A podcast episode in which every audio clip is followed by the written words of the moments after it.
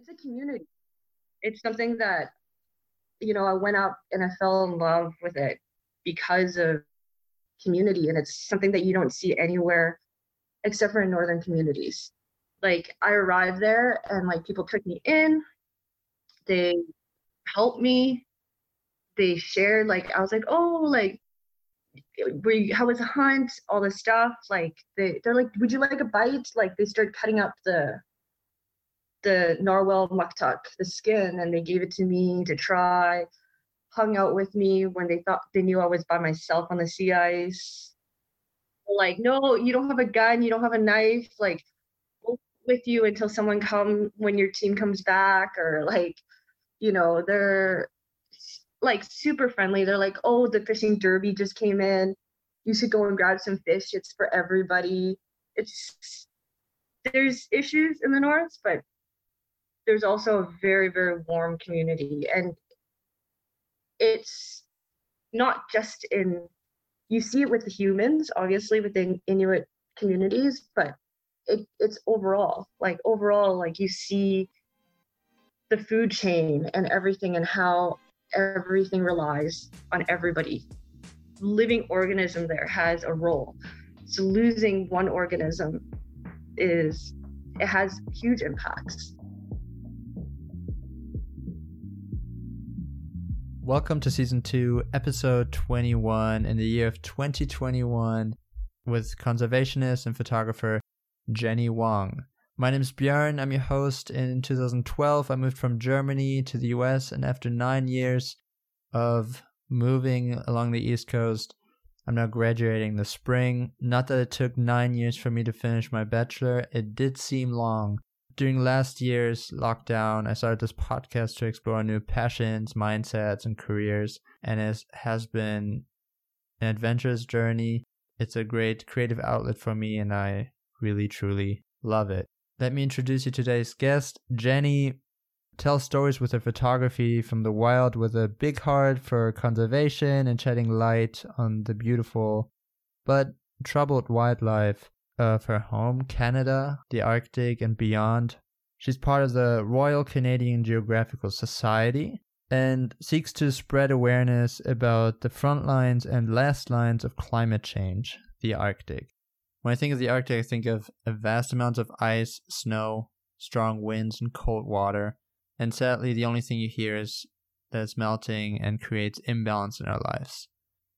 The conversation with Jenny really helped reframe the reality of the Arctic condition and how the animals are influenced by them.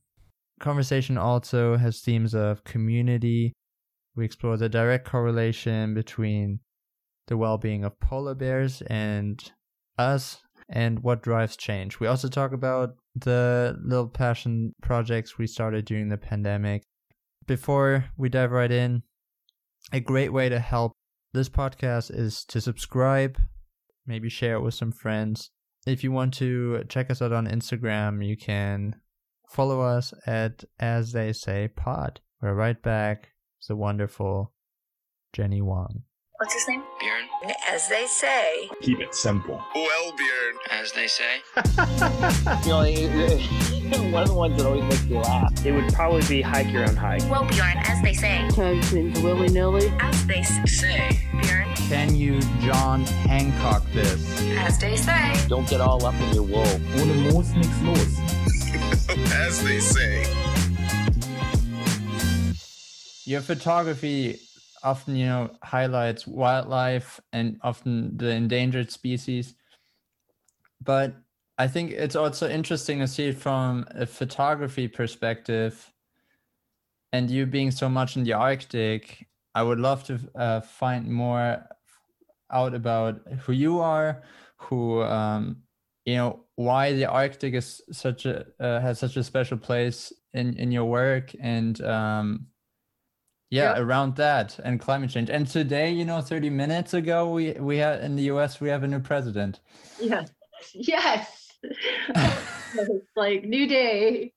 But, um, you know, like a new president isn't going to change everything. Like no. The problems that we had in the last four years in America existed before Trump. It was just that he brought it to to the surface. And, you know, a new president can mean change, but it means that he needs to be accountable for creating mm-hmm. change and being part of that change, right?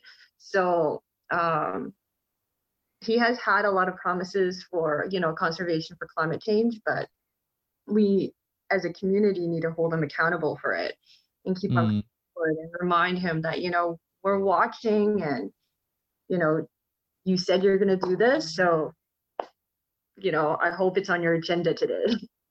For one, uh, I hope it goes back into the, the U S goes back into the Paris Agreement. Yeah. Um, so like it's, it's definitely in their best interest right now. Um, in my opinion, like just to get back on board with relationships around the world. I think after all the bad publicity in the U S over the last year that has been really, really bad with COVID and the riots and then the Capitol, like, I think they need mm. good P R and um, on top of that, like just to mend some relationships. Yeah. I mean, I, I um, work at a restaurant as a part-time job to um, pay the bills while I study. And a lot of the people are, were like, yeah, we consider going to Can- Canada after uh, all everything that has happened the past couple months. But like, I love Canada and I don't want to say anything bad about Canada, but you know, like a lot of the issues that they talk about in the U S or that has really come to surface in the U S isn't isolated to the U S, right? Mm-hmm. And it, this extreme right has been popping up everywhere, including Germany, including, you know, like Canada, anywhere in the world, the extreme right, crazy conspiracy right. Mm. I think the difference is, you know, how vocal people are and how vocal people, how comfortable people are about being vocal about it versus in the U S with Trump, because he has no filter and he believes in this stuff and he fortifies it. These people are given strength to speak up about it. But mm. it, it is better in the sense that people aren't acting about it. Like they're not actively, um, they know what's right and wrong, that they can lose a job if they, they harass someone because of their color, race, or sex. Like that's not acceptable in Canada. You can lose your job. But when mm. it doesn't lose his job over it, why can't do it in the U S, right? So, right. Um, like I think the mentality and and those underlying issues are always there. I think it's something that we're just always going to have to work on. It's in everything. Mm. Yeah. Yeah, I mean that's the same thing I hear about Germany too. Um, but I do I do get the most momentum out of the like like the momentum that people are like, we have to do something. I through social media and the internet, a lot comes out of things that are happening here, and then people are like, we need to change something. But you're with your with your work, you're trying to um also I guess create awareness to go towards a more positive change. And I I mean your posts, and I, I love all of them because um, the way you write is just uh, it's just really well done, I think, and super well thought out. Starting out, I was wondering, when you started with photography, uh, did you already know a lot about, about wildlife, or how did that happen? Or did you did you already before know a lot about wildlife, and then you said, I need to have a, a camera? I think it just started with travel. So for me, I've always loved traveling. I think that's always been a dream. I'm from generations of refugees from mm. China to Vietnam and then Canada. So I'm like the first generation that really never had yeah. to move, really. So seeing the world was always a dream. And it's always been a big part of my family to either road trips or big expeditions. Like we just love moving around. And um you know, like when you travel a lot, mm. camera comes, right? And eventually you know, that camera becomes a bigger part of your travels. And it wasn't really, you know, wildlife really didn't really become part of my thing in terms of photography. I've always loved wildlife. Um, until I went to Africa and I, I saw the gorillas, and like, you know, that moment when I got to like be so close to forty gorillas surrounded and like look them in the eye, and it just changes you. Like it, it changes how you look at animals in the mm. world and everything. Um, but still, like, I never really took it that seriously. It was just kind of something that happened. Um, about two to three years ago, just met some friends that were like, oh, you know, let's go on trips. And they're very serious photographers. And I just became, you know, more and more serious about it. But they were all landscape guys. And and my passion has always been wildlife uh-huh. after gorillas. Like I went to Antarctica. I wanted to see penguins. It's, oh, it has always been animals first. Yeah, like I started the social media thing mostly based on hiking and and stuff like that in wild places with my friends. And then it became a thing for wildlife when I started try, like uh-huh. kind of blending it in. And as you can see, it is kind of everywhere. It, it has like the landscape piece and it has the wildlife mm-hmm. piece, which I'm grateful for. If you want to do conservation for wildlife, like the number one cause of extinction is habitat loss. So if you can't take pictures of an environment, of a scenery, a grand scenery, um, and make it compelling for people to take interest, not just in an animal, but in its environment, then it becomes really hard mm. to save that habitat, right? So to have that skill set, I guess, to, to shoot landscape. I mean, you've been to, uh, I think you've been to pretty much all continents except Australia. Yeah, and pretty much. How long did that was, take you? Was that um, after your Africa Africa trip and you said, oh, I need to see um, every single continent more? Or uh, how, because you love, I, I you love to seek adventure and um, these crazy environments. It's never been, like, I've never been the type of person to count mm. how many countries I've been to or count continents. Like, a lot of people save Antarctica to be their seventh continent so they can step foot on that continent and, you know, put up their seven fingers. But um, for me, it was always about, you know, I have a lifetime, one lifetime, and I'm not young. I'm thirty-seven now.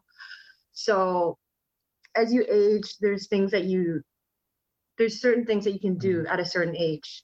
And then there's limitations on your mental capacity, your financial capacity, your physical capacity. And those things change from your twenties to your thirties to your forties to your fifties and above. So do I love, you know, going to Italy and eating my heart out? Absolutely. But ah. those things can definitely wait till I'm unable to, you know, bear the cold and hike a mountain and, you know, sit for hours waiting for a polar bear to get up. It, those things can wait until another day, right? So there's, I've kind of prioritized more my travel based on activities, like what my capability, mental capacity is to to actually achieve that right now, and something mm. that can till later. I I have, right now I have extremely uh, what's it called, itchy feet, I guess, where you want to to leave the and see the world. Yeah, sometimes as a, as a young person, you I often I you don't realize. I mean, there will be more opportunities, but it's just sometimes I question. There's some there's some things where I'm like, oh, I would actually I would love to see it, but in some ways, I'm also in the back of my head, I'm thinking, it shouldn't that wildlife should be kind of. I don't want anyone there, right? So there's yeah. this there's this dilemma between, you know, flights to this remote uh, area of the world is probably not going to be the best.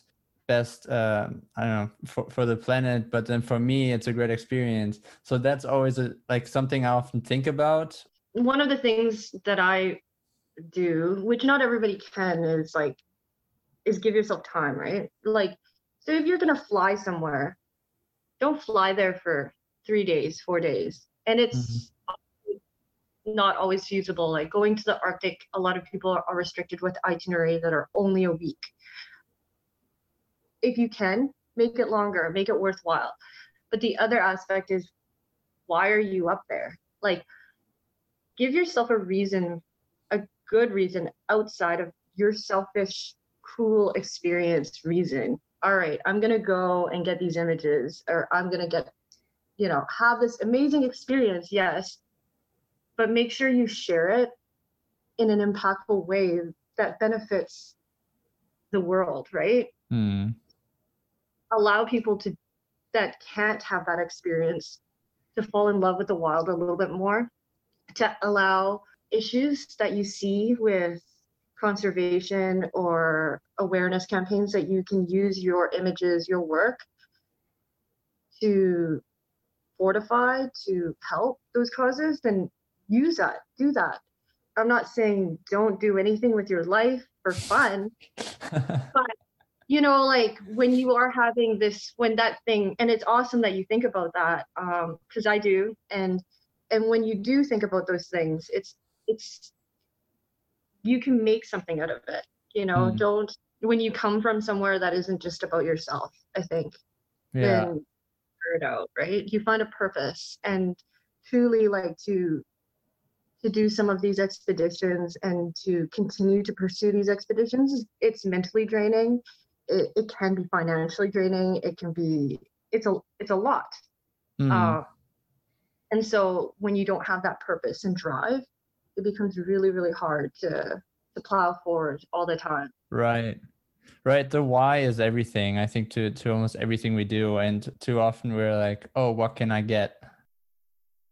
With you being being uh, in in Canada, how have you seen? Because, like you said, sometimes when you take photos of um, like polar bear, uh, polar bears or Arctic foxes, and you're there for a while, and you probably have your spots where you often go a, a bunch of times. How do you have you ever had a moment where you really experienced kind of climate change?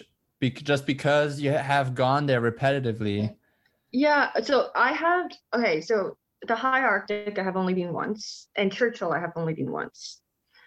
Mm. But have I seen it? The reason why I went up to the Arctic, the high Arctic to begin with, was to shoot that, was to shoot that front line, um, the front lines of climate change, and to show people, A, how beautiful it is, and how delicate it is, how delicate it actually looks, and how large of a habitat that really is for so many people and animals. Um, and when I was there, I experienced it because I had to rely on that ice.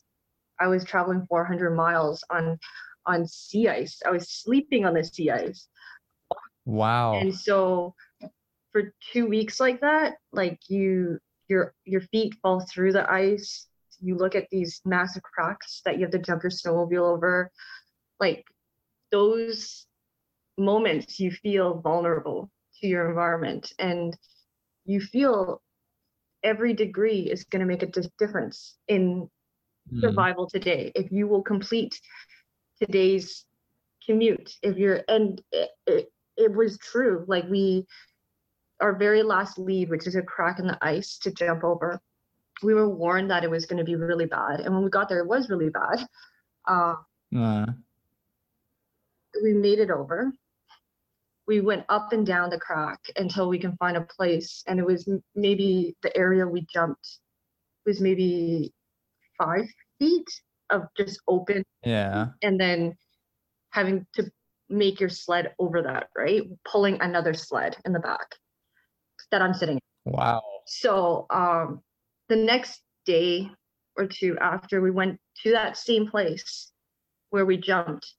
And that entire crack was a gaping ocean. Like, in, you cannot see ice, like where the ice ended, and then where you couldn't see ice beyond that anymore. So that was that your way back? No, we, there was no way, because we were going in the spring. So um, we're there to see the flow edge. And by the time that season ends, all the ice would have been gone, like mm. unable and unable. So everybody that moves that way has to fly back. Wow. Um, but yeah, you, you can see climate change, and um, like even in Alberta right now, the rivers have already broken up. Like, some of the rivers that are typically frozen in January are already having a spring breakup. That, that's that's the thing. I think when people think about Canada, it's just in win- in in uh, spring and summer, it's this beautiful, beautiful place. But then in the winter, um, often people think, oh, it's everything is just cold and white. Which I experienced. I was in Ottawa. I um I told uh, Ray Ray uh, that too when I was in Ottawa, that it was just so freezing cold in April. Or I think we were there in a- yeah I think we were. there in in March or April. That that that was the experience I had of, of Canada, and uh, I I love the cold, but that was a bit much. Yeah, but to, to go back to your experience, that it, it's good to experience not good to exp- it's good to experience to have another realization of how fast and how um how big of an impact Um, climate change has, not just because you said you you're there and you have, you know, you rely on the ice. So the polar bear has also the, how we impact the polar bear hurts, you know, us too. Like there's a connection between. Absolutely. Like a world without polar bears means a world without, like, with poor sea ice. And with that, mm. that means like that would impact almost every bottom on our planet. Because of the ocean, like unlike Antarctica, which is a massive continent, the Arctic Ocean is water. So when that biome changes from ice to water and it continues to warm, it those warming and cooling cycles affects not just the air that is causing polar vortexes over Canada and the U S, but also in the ocean from the Atlantic to the Pacific and beyond, right? Because of currents. So it would change so many different biomes, and it if they can't survive, it's questionable like what other species are going to be vulnerable to the impacts of where we are at with climate change. Mm. Yeah, yeah. The the polar bears. What I didn't know either was that there were marine animals. That that was the video you shared where you went to the international, the Polar International Office, and. I mean, I guess it makes sense, you know, they're um, they're they're on the ice to go hunt. And then what fascinated me too, what I, you know, didn't really think about is the time that they have to fast extends. And I think there was something like when you go to the seventies, it was maybe like one hundred days, and now it's like in the one hundred twenty kind of days. twenties. Yeah. So like that's one of the impacts. Like, I mean, it's the largest land predator that we can have, that, that, that we have. It's the largest predator kind of thing on mm. land, that can roam on land. And having it part-time on land when there's no sea ice already has its issues, from like remote communities to other species um, being eaten or attacked mm. or, you know, it, it's a big animal. And even if you can assume, even if you can assume that they can survive somehow, their caloric intake per day is huge. So where are they going to get in the Arctic where things don't grow very readily? It's mm. like a rainforest, right? Um, where are they going to get that caloric intake? Now you're looking at these species of migratory birds and their, their eggs. That could decimate population if polar bears are like, yeah, let's just eat eggs. eggs. Let's just go and eat people. Let's go. So, you yeah. know, like for a short season of our part-time predator on land is already causing problems. Now, if you have it as a full-time predator, like the ecological impact on on land is on the ecology of a place would change completely. Um, and also mm. like you will have more conflict between humans and bears, which never ends well for a bear. Right. Yeah. So right there, you can again see like the connection. Um, there's just, I guess there's just something we don't, we don't really see. For humans, it often seems like something has to happen in order for us to realize what we're doing wrong. And then you're right, the animals are in the end are the ones that are going to be I don't know, shot because they're close to a family's home, or so it's terrifying. Yeah, it's terrifying because like it's something that we've always been mm-hmm. reactionary creatures.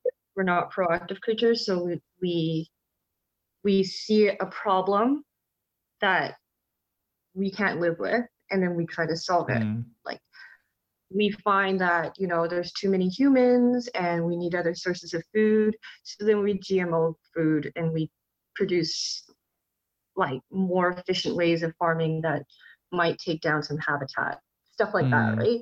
You're looking at climate change. It's not something that we can be reactionary about anymore. We have been reactionary, and it's it needs to stop and just be proactive to just stop it. Stop. Per, like we need to prevent it from getting worse, mm-hmm. right? We need to just react and be like, all right, like it can wait. Like, let's see what happens. You can't wait and see what happens, because by the time you wait and see what happens, there's going to be a lot, lot more happening in in the coming, because it's baked in and you don't see it for like years, mm. right? Like it might day's impact or this year's impact is negligible to to the accumulation of like a hundred years of industrial revolution, right? Mm. So that's what, I don't know if you've read the report, but so through COVID, we like reduced our carbon emissions by like seven percent, mm-hmm. significant, like globally. Um, that had negligible amount of impact because C O two stays in the atmosphere for one hundred years. What is in the atmosphere has been an accumulation of one hundred years, and we we reduced seven percent in one year. That's right? Not a lot. We need to, yeah, it's not a lot compared to what we've done already. So to prevent it from getting worse, we need to sustain like a reduction, of, a significant reduction, carbon neutral. Mm. Going forward, right? Cutting here and there and having these lockdown years. And that's a scary thing, is like the world shut down and it still wasn't enough. Right. Yeah. I mean, I mean, I wonder if we go back to renewable energies, not go back, but we move on to renewable energies, because there's still so much investment in these, um, uh, in, in, uh, carbon emissions and in, uh, in um, non-renewable energies. So I, I wonder how long that, that would take. I mean, I I don't I don't see it getting better in fifty years, sixty years. So I would say that like if you look at the portfolio of like some of the large funds, like I think one of the most significant is like the Norway Oil Fund. Mm-hmm. That is like the largest oil-based fund in the world, and started divesting into um, renewables. And so I think the movement and the the movement is is is getting there, and the financials are starting to line up to back up the renewables, because the price of oil now and the demand for it, it's it's low. So it doesn't necessarily make sense to expand or invest more into oil anymore. Mm. But when we can convert like more and more into renewables um, and more sustainable living with like the types of plastics that we're using and all that stuff, um, the world, the planet is is like an organism, right? It has its way of healing itself too. So if we do our part, we can hope that we're giving the planet its best opportunity to heal itself, right? Mm. And that's the issue, is if we continue to perpetuate, it's like a, like an addiction, right? You perpetuate an addiction, um, it's just going to spiral. And climate change can be like that. If we, we've talked about, you know, all these different cycles that can feed on each other and make things worse. Just like losing sea ice is going to make the oceans darker and absorb more heat. Yeah. And reflective property and all these things. So some things kind of perpetuate itself. But at the same time, if we do our part, hopefully the planet can build up those shields and those defenses against climate change by itself mm. as as well. Like, and it has, like, like a lot of climate deniers are talk about the greenification of of our planet. Like the planet is greener than it was. That's what it looks like. Mm. It sees and there's more, it's greener. And it's true. Um, they have seen that, and they don't know how long and that can sustain for, how long those sinks, like we call them sinks, right? They're C O two sinks. Okay. They can absorb, and like our trees, like planting trees are are great for reducing and bettering the um, the environment.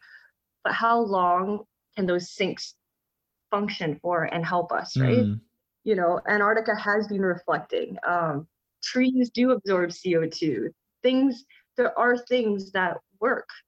You know, the ocean traps C O two too. Mm. And like our tundra, it traps C O two in, in the Arctic. But if we don't allow it the chance to to not just break even, or, you know, at this point right now, those natural defenses are kind of falling behind climate change, right? Like it's, climate change is almost leapfrogging nature's ability to control itself, mm. to balance itself. When we do our part, hopefully, that's what I'm hoping, is that planet can can restore, gain its almost like yeah, gain its immune system back, and and start working towards like being a little bit healthier. Yeah. And, but what what's the consensus like? I wonder what it's like in in Canada. Is it um? very uh, divisive, this kind of discussion? I would say that majority of it, it really depends on your age, I think, mm. your demographic, yeah. uh, where you live. So in Alberta, I would say that this is probably the province that denies climate change the most, or I shouldn't say denies climate change. A lot of people, I think, in Canada believes that the climate is changing. We see it every day. Mm. But human-caused climate change is the the controversial piece. Are we the ones causing climate change, or is it just the cycle of the earth? And so I find that the majority of people I talk to believe that how can eight billion people not have impact? Like, this is just a common common consensus, is even if you don't know anything about climate mm-hmm. change, you know, nothing about environmental anything impact. There's eight billion, almost eight billion humans. Right. Over ninety-five percent with our livestock and everything of the planet's biomass on, on land. Mm. Do not have this impact, right? Um, like there are people though that I find from discussions, there's some very religious people that mm. believe that, you know, because God gave Earth to humans, that this planet can sustain the glories of human expansion, uh, right? That, you know, it it's fine. Like it, it's it's paradise. It's amazing. It's, you know, it was made for us, and it's a special place, right? It's unique, and it's always going to be because God created it. And in my mind, I think, like, you know, in I'm not a very religious person, but mm-hmm. I would think any God gave you a gift, gave you a planet, gave you something so special, and you trash it. Right. That is like a, the largest disrespect to whatever God you believe in. I mean, in every context, they talk about a God giving this planet to us. If that's your context, stop trashing it. Yeah, right? it's it's so it's so uh, disrespectful, and like even now, it just I think w- with people, I mean even today you see people just throwing trash, you know, on the highways or wherever you go, or it happens everywhere. When it comes to uh, living more more sustainable, do you believe that it starts with the people first, or with, you know, policies being set in place? So the most powerful is obviously policy, mm-hmm. right? Because policy dictates industry, dictates, um, you know, sustainable materials, land use, protected, like wild spaces, all those things, industry. But it's twofold too, right? Because it's the people that vote in the policies and vote in the government that is going to put in these policies. The people that want to vote this in need to believe in it. And when you believe in it, then your lifestyle choices change. Mm. Right? So, and not everybody's extreme, but being conscious of it, like if you truly care about having a planet for future generations, for children, for when I look at my niece, I want her to be able to see a polar bear one day, you know? Um, yeah, like, is it worth it for me to be plant-based? Why not? Mm. You know, like, am I going to like kill myself over milk being in my bread or eggs? No. But am I going to make a conscious choice of trying? Yes. Mm. Right.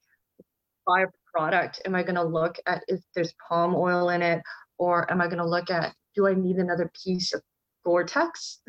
You know, like we're in such a consumer based um, society, and that's all we do is continue to consume and throw out. Mm. There's a lot of things that we can do. And it, it's not even just climate change, but like just trash, pollution, garbage, like I say, trashing the world, mm. right?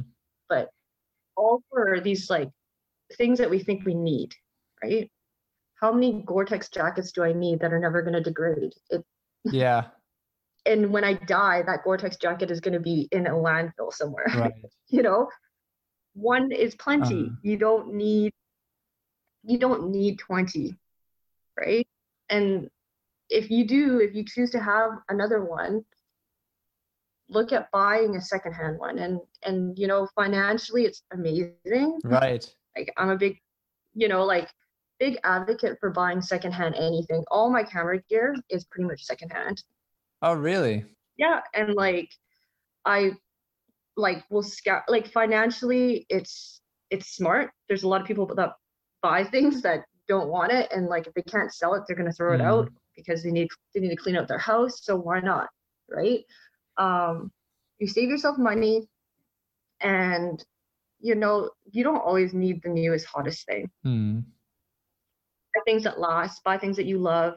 you know I think we've lost that in our culture. If you talk to maybe your grandparents or even your parents' generation, when they bought something, it was something that meant something to them, right? You know, like something that they treasured, like an, a shirt. Uh, yeah, we buy a laptop and we tre- we treasure that because we spent a few thousand dollars on it or something. But in our parents' generation or our grandparents' generation, when they bought a shirt, they loved that shirt. Yeah. It wasn't a shirt that they wore for a season and throughout. Yep. I saw my my grandfather, he has this um he used to be a soccer player, and he had this Adidas jacket, and I think it's now fifty years old, and I I had to take it. I had to. That's the thing, is like you buy something you love and it sticks with you, it becomes part of you, mm. right? And people like you associated as, you know, your grandpa for one, but it's super cool. Mm-hmm. Like, it's super retro. It's cool. Yeah, it's super cool. It's super retro. Uh, like, what's the point of buying this disposable fashion? I mean, you can, other than the emotional attachment that you have with these, your this Adidas jacket, you can go into a thrift shop and find really cool finds like mm. that, right? Yeah. Um. So, I mean, back to sustainable living. Like, there's a there's a cultural divide, I guess, with what it is that we want and buy, and like what society is kind of pushing on us to, to continue to buy and consume. Mm. Um, that in itself is, doesn't work as sustainable or great for our environment. Yeah. Are you, are you, you mentioned pre, uh, previously plant-based. Are you a vegetarian or, or plant-based? So when I'm on the road, I'm pretty flexible, mm. whatever. Um, the only thing that I really try to stay away from is beef. I've, I don't touch beef mm. typically. When I'm home, I'm plant-based, plant-based, plant-based. No milk, no eggs, no cheese, no bread typically, unless I make it at home because. Oh, really? What kind, what kind of bread do you make? Um, it's just super simple, like roti and stuff, because like all it is is flour and a little bit of oil and water, right? To make roti, huh. like, um, Indian like chapatis and stuff. Uh huh. Um, but yeah, or sourdough or something like that. You, if you're really ambitious, but I don't eat too yeah. much bread, anyways. Um, But yeah, like if I buy stuff from the store, typically it would have eggs mm. or um, milk in it, like dairy in it. So I typically stay away from a lot of breads. Oh, good. I, I love bread. I, I, um, I'm like a hobby sourdough uh, baker. I just, I, I just make it and um, give it to, I always make a little bit extra and give it to some, give it to friends. Cause I just, I enjoy the process of it, but in the result, yeah, I eat too much bread. But I'm, I'm like super surprised. Like there's so many people that struggle with their starter, like alive. So Uh, I love this, how, where this is going. Um, I, so it's with the, with flowers. So f- uh, I actually do something that's kind of, re- it's like renewable. So first you, you have a starter and you leave it, you know, for three days and then you start feeding it until it gets a little bit reliable. And then once you actually start making a loaf, what I do is when you do the leave-in, so let's say it's four hundred grams altogether, you take you you uh, dump your old starter and put the two hundred grams of your leave-in and reuse it, and then use that same leave-in, feed it as your new starter, and uh, you know kind of, so that way it's a little bit um so you're not using the same guy again, you're using yeah exactly. And plus you can use the old, um, so if you don't want to throw it away, you can sourdough um, or mature starter, you can just fry it in a pan and it's delicious. Oh, cool. Yeah, I'm not a, I'm not a big baker person, but I don't know. Like it, I guess like everybody had their like little COVID thing. A lot of people did bread and I did mushrooms. Oh, really? That's cool. So I started like growing mushrooms. Oh, great. Um, it was, it just became like this thing where, um, you know, like we went back to like sustainability, like buy local, buy produce that comes from nearby. And I was like, okay, well, why not grow my own mushrooms? Mm-hmm. And because you're, I'm plant-based, I eat a lot of mushrooms. Mm. Grew like oyster mushrooms at home. And, uh, yeah, it's so much fun. Yeah. It's so rewarding because they double in size every day. Yeah, they grow super. I mean, so you have like a little little baby every that you help that you grow. Yeah, it's super fun. I love it. I um don't want to take too much time from you. I mean, this interests me so much, and I um uh, I always am intrigued and um about nature and uh, the Arctic, especially because there's really not a lot I know about it, and I hope that I get to visit it before it's. Well, hopefully it doesn't happen. Before it's all water. Yes. Um, but I was wondering if you ever had a special encounter with an animal. Um, I mean, you did talk about the gorilla, but I meant um, like in the Arctic, if there's ever like something that was really close that happened. I think every encounter is always special and different in its own way. But when it came to polar bears per se, or um, and narwhals, it was like my first time, you know, up in the north, and we were seeing narwhals and belugas. We were just standing there on the floe edge, and my guy just says like, don't move because they can hear your feet through the ice mm. into the water, right? They can feel that vibration. So, you know, we just stood as still as we could, and we saw narwhals come, and it was breathtaking. And then belugas, and then the belugas swam. Like if you can imagine me standing at the edge of the ice, he swam right underneath my feet. Was that scary or beautiful, or beautiful before? Like it just takes you by surprise because the water looks black, mm. right? So dark and cold. And um, when it came so close and it's at that surface and you can see him, you can see that white body, kind of white green body go right underneath wow. the ice.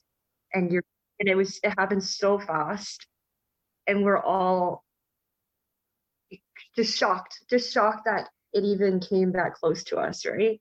Um, and then the other time that I had a crazy experience up there was, I was lying in the snow photographing a bear that was eating, mm.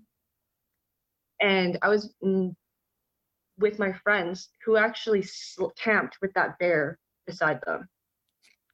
What? So, yeah. So I was like going to say goodbye to these guys because I was leaving the sea ice that day, and I see the bear. I'm like, oh, do you guys mind? They're all uh-huh. hunters. So they're all um, out there hunting seal. So I'm like, oh, do you mind if I take some pictures? And they're like, go ahead, have fun. They're just, you know, um, enjoying their coffee, waiting for seals to show up. And so I get on my stomach and I'm lying there, maybe thirty feet from this bear, inside of my friend's camp, pretty much, right? Like I'm in between maybe an oil can thing, like a gasoline jug, and like a, a snowmobile kind of thing is maybe at my mm. feet. And I'm on my shooting this bear, and I was like, oh man, I wish he he would just look up at me, because he's just got his face inside of a narwhal.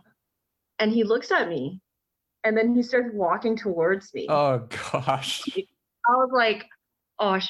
And you know, I'm not even standing, right? I'm like lying there, and I'm like trying to go back, like mission missionary position back. Yeah. Backward, and I'm like screaming at my friends, and they look over and they're like, oh my god. I'm like, guys, you want Chinese food? So yeah, they screamed at the bear, and the bear just kind of walked around us in a way. And I was like, he doesn't care that you're there. But that is that is life up there. And um I think a lot of foreigners that come up that would see something like that, they'd be like, oh, why why would that interaction ever happen? Well, these people live with theirs. Mm. Right? The Inuits share the ice with the bears. They share the Arctic with the bears. It's unavoidable. If you set up a camp, they smell you, they come, they can be curious. You know, um, they come into communities because of the smells, and they're curious. Mm. And it's difficult to judge until you really experience that for yourself and understand that, you know, can we avoid them? Like these people that live up there, or tourism or whatever, are we getting too close? Are we, are we, I don't agree with chasing down an animal, but when it comes to like seeing something like that in, in the Arctic, it's, it's common. Like a, there's a bear, there's a narwhal that the Inuits might have hunted, and they took, they already harvested like the skin, which is what they eat. Mm. They've left the body for the bear to eat. Yeah. So you see an Inuit um, camp, and you'll see a bear right there. But at the same time, they know their limits usually, and they respect each other, right? But I think from an outside perspective of not understanding that dynamic, um, and sometimes it can go wildly wrong. And that's why it's an issue mm. with human-animal conflict. But it's kind of how it's it's their lifestyle. It's the bear's lifestyle as well as, as it's the Inuit's lifestyle. Mm. Well, I guess the Inuits are also a lot more connected and appreciative, right, of, of their surrounding, right? Or like giving back, maybe g- giving back to uh, nature and living. Because, I, I mean, they're aware. Yeah, like... So nowadays, a lot of the Inuits don't, um, they don't need the fat from seals and whales to light their homes, to warm their homes. Mm. Right? This is something like back in the day, they had lamps that would run on, and that would provide heat for them so that they don't freeze. But nowadays, they don't need that because they have heated homes. Yeah. Right? So they leave, they leave caches out for for whoever else is going to use mm. it. It could be fox, it could be crows, it could be bears. And they leave the their hunts, like the the blubber that they're not going to eat, or the the animal, the parts of the animals that they're not going to eat, they leave it out on the sea ice for other animals to eat. It's it's an environment that's not like, you know, the rainforest where there's food everywhere. Mm. Like you drop a seed, it grows. It's an environment where food scarcity for animals and food scarcity for people is sometimes an issue. Like you're not going to find things growing year round there that you can harvest. And it's it's not like Antarctica, and you, you show up and there's millions of, of penguins everywhere, right? Year round kind of thing. Um, it's is desolate. Mm. So having that cooperation, and like you'll see even Arctic foxes follow bears so that if a bear gets a kill, they might get a bite. Mm.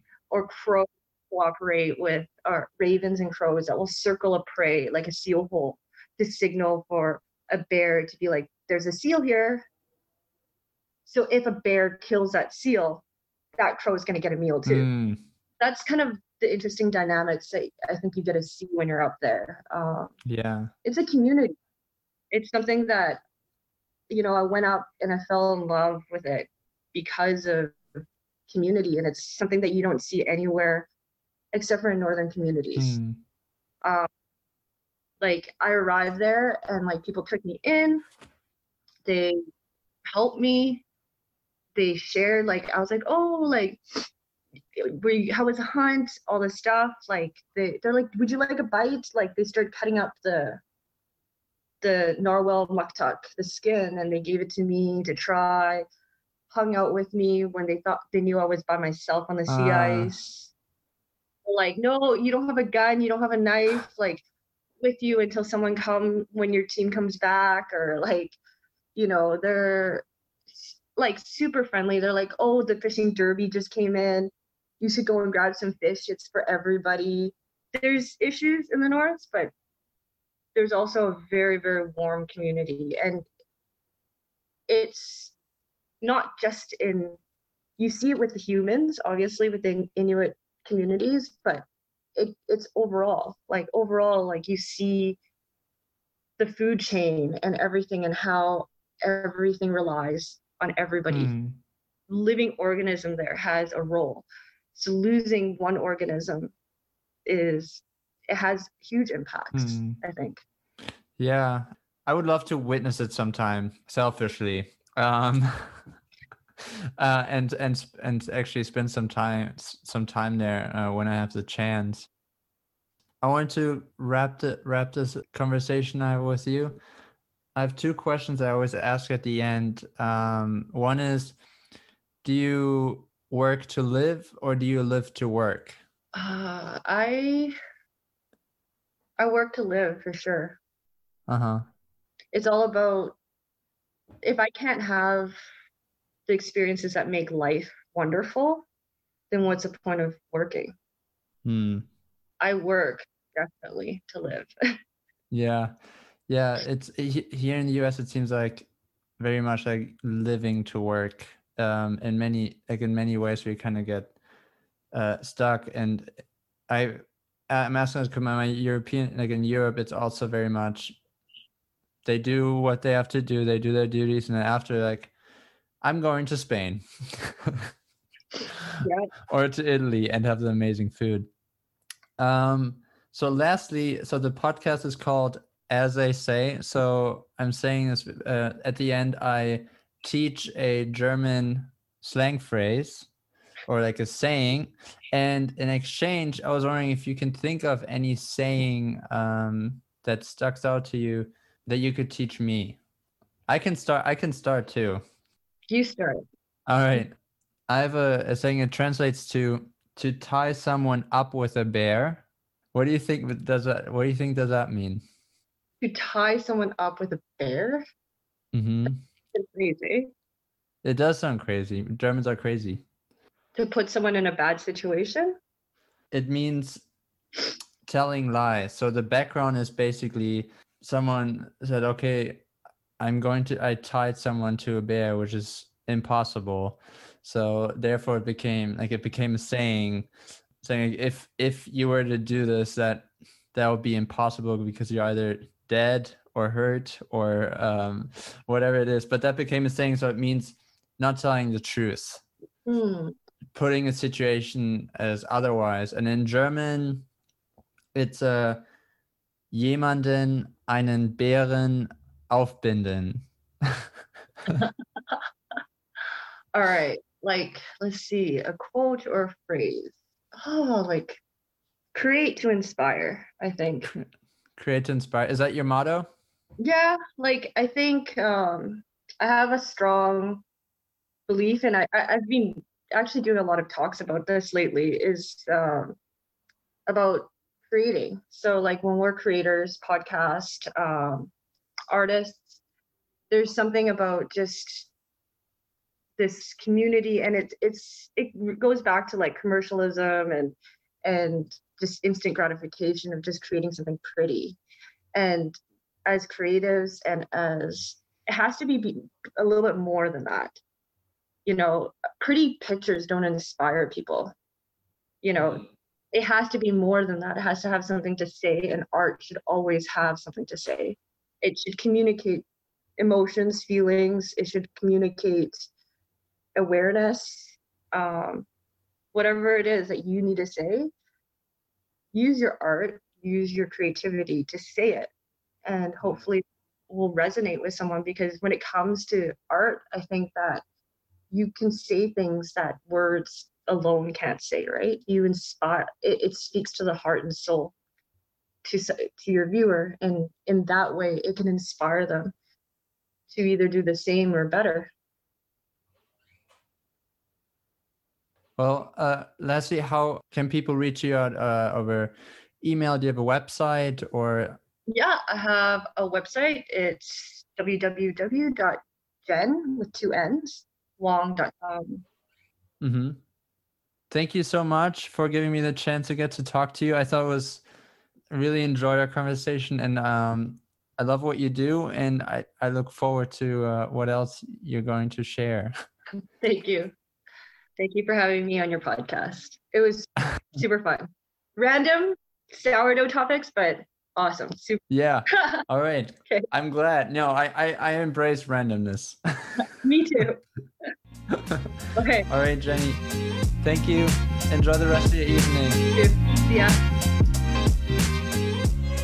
Thank you for making it all the way to the end. I appreciate you. Thank you for listening.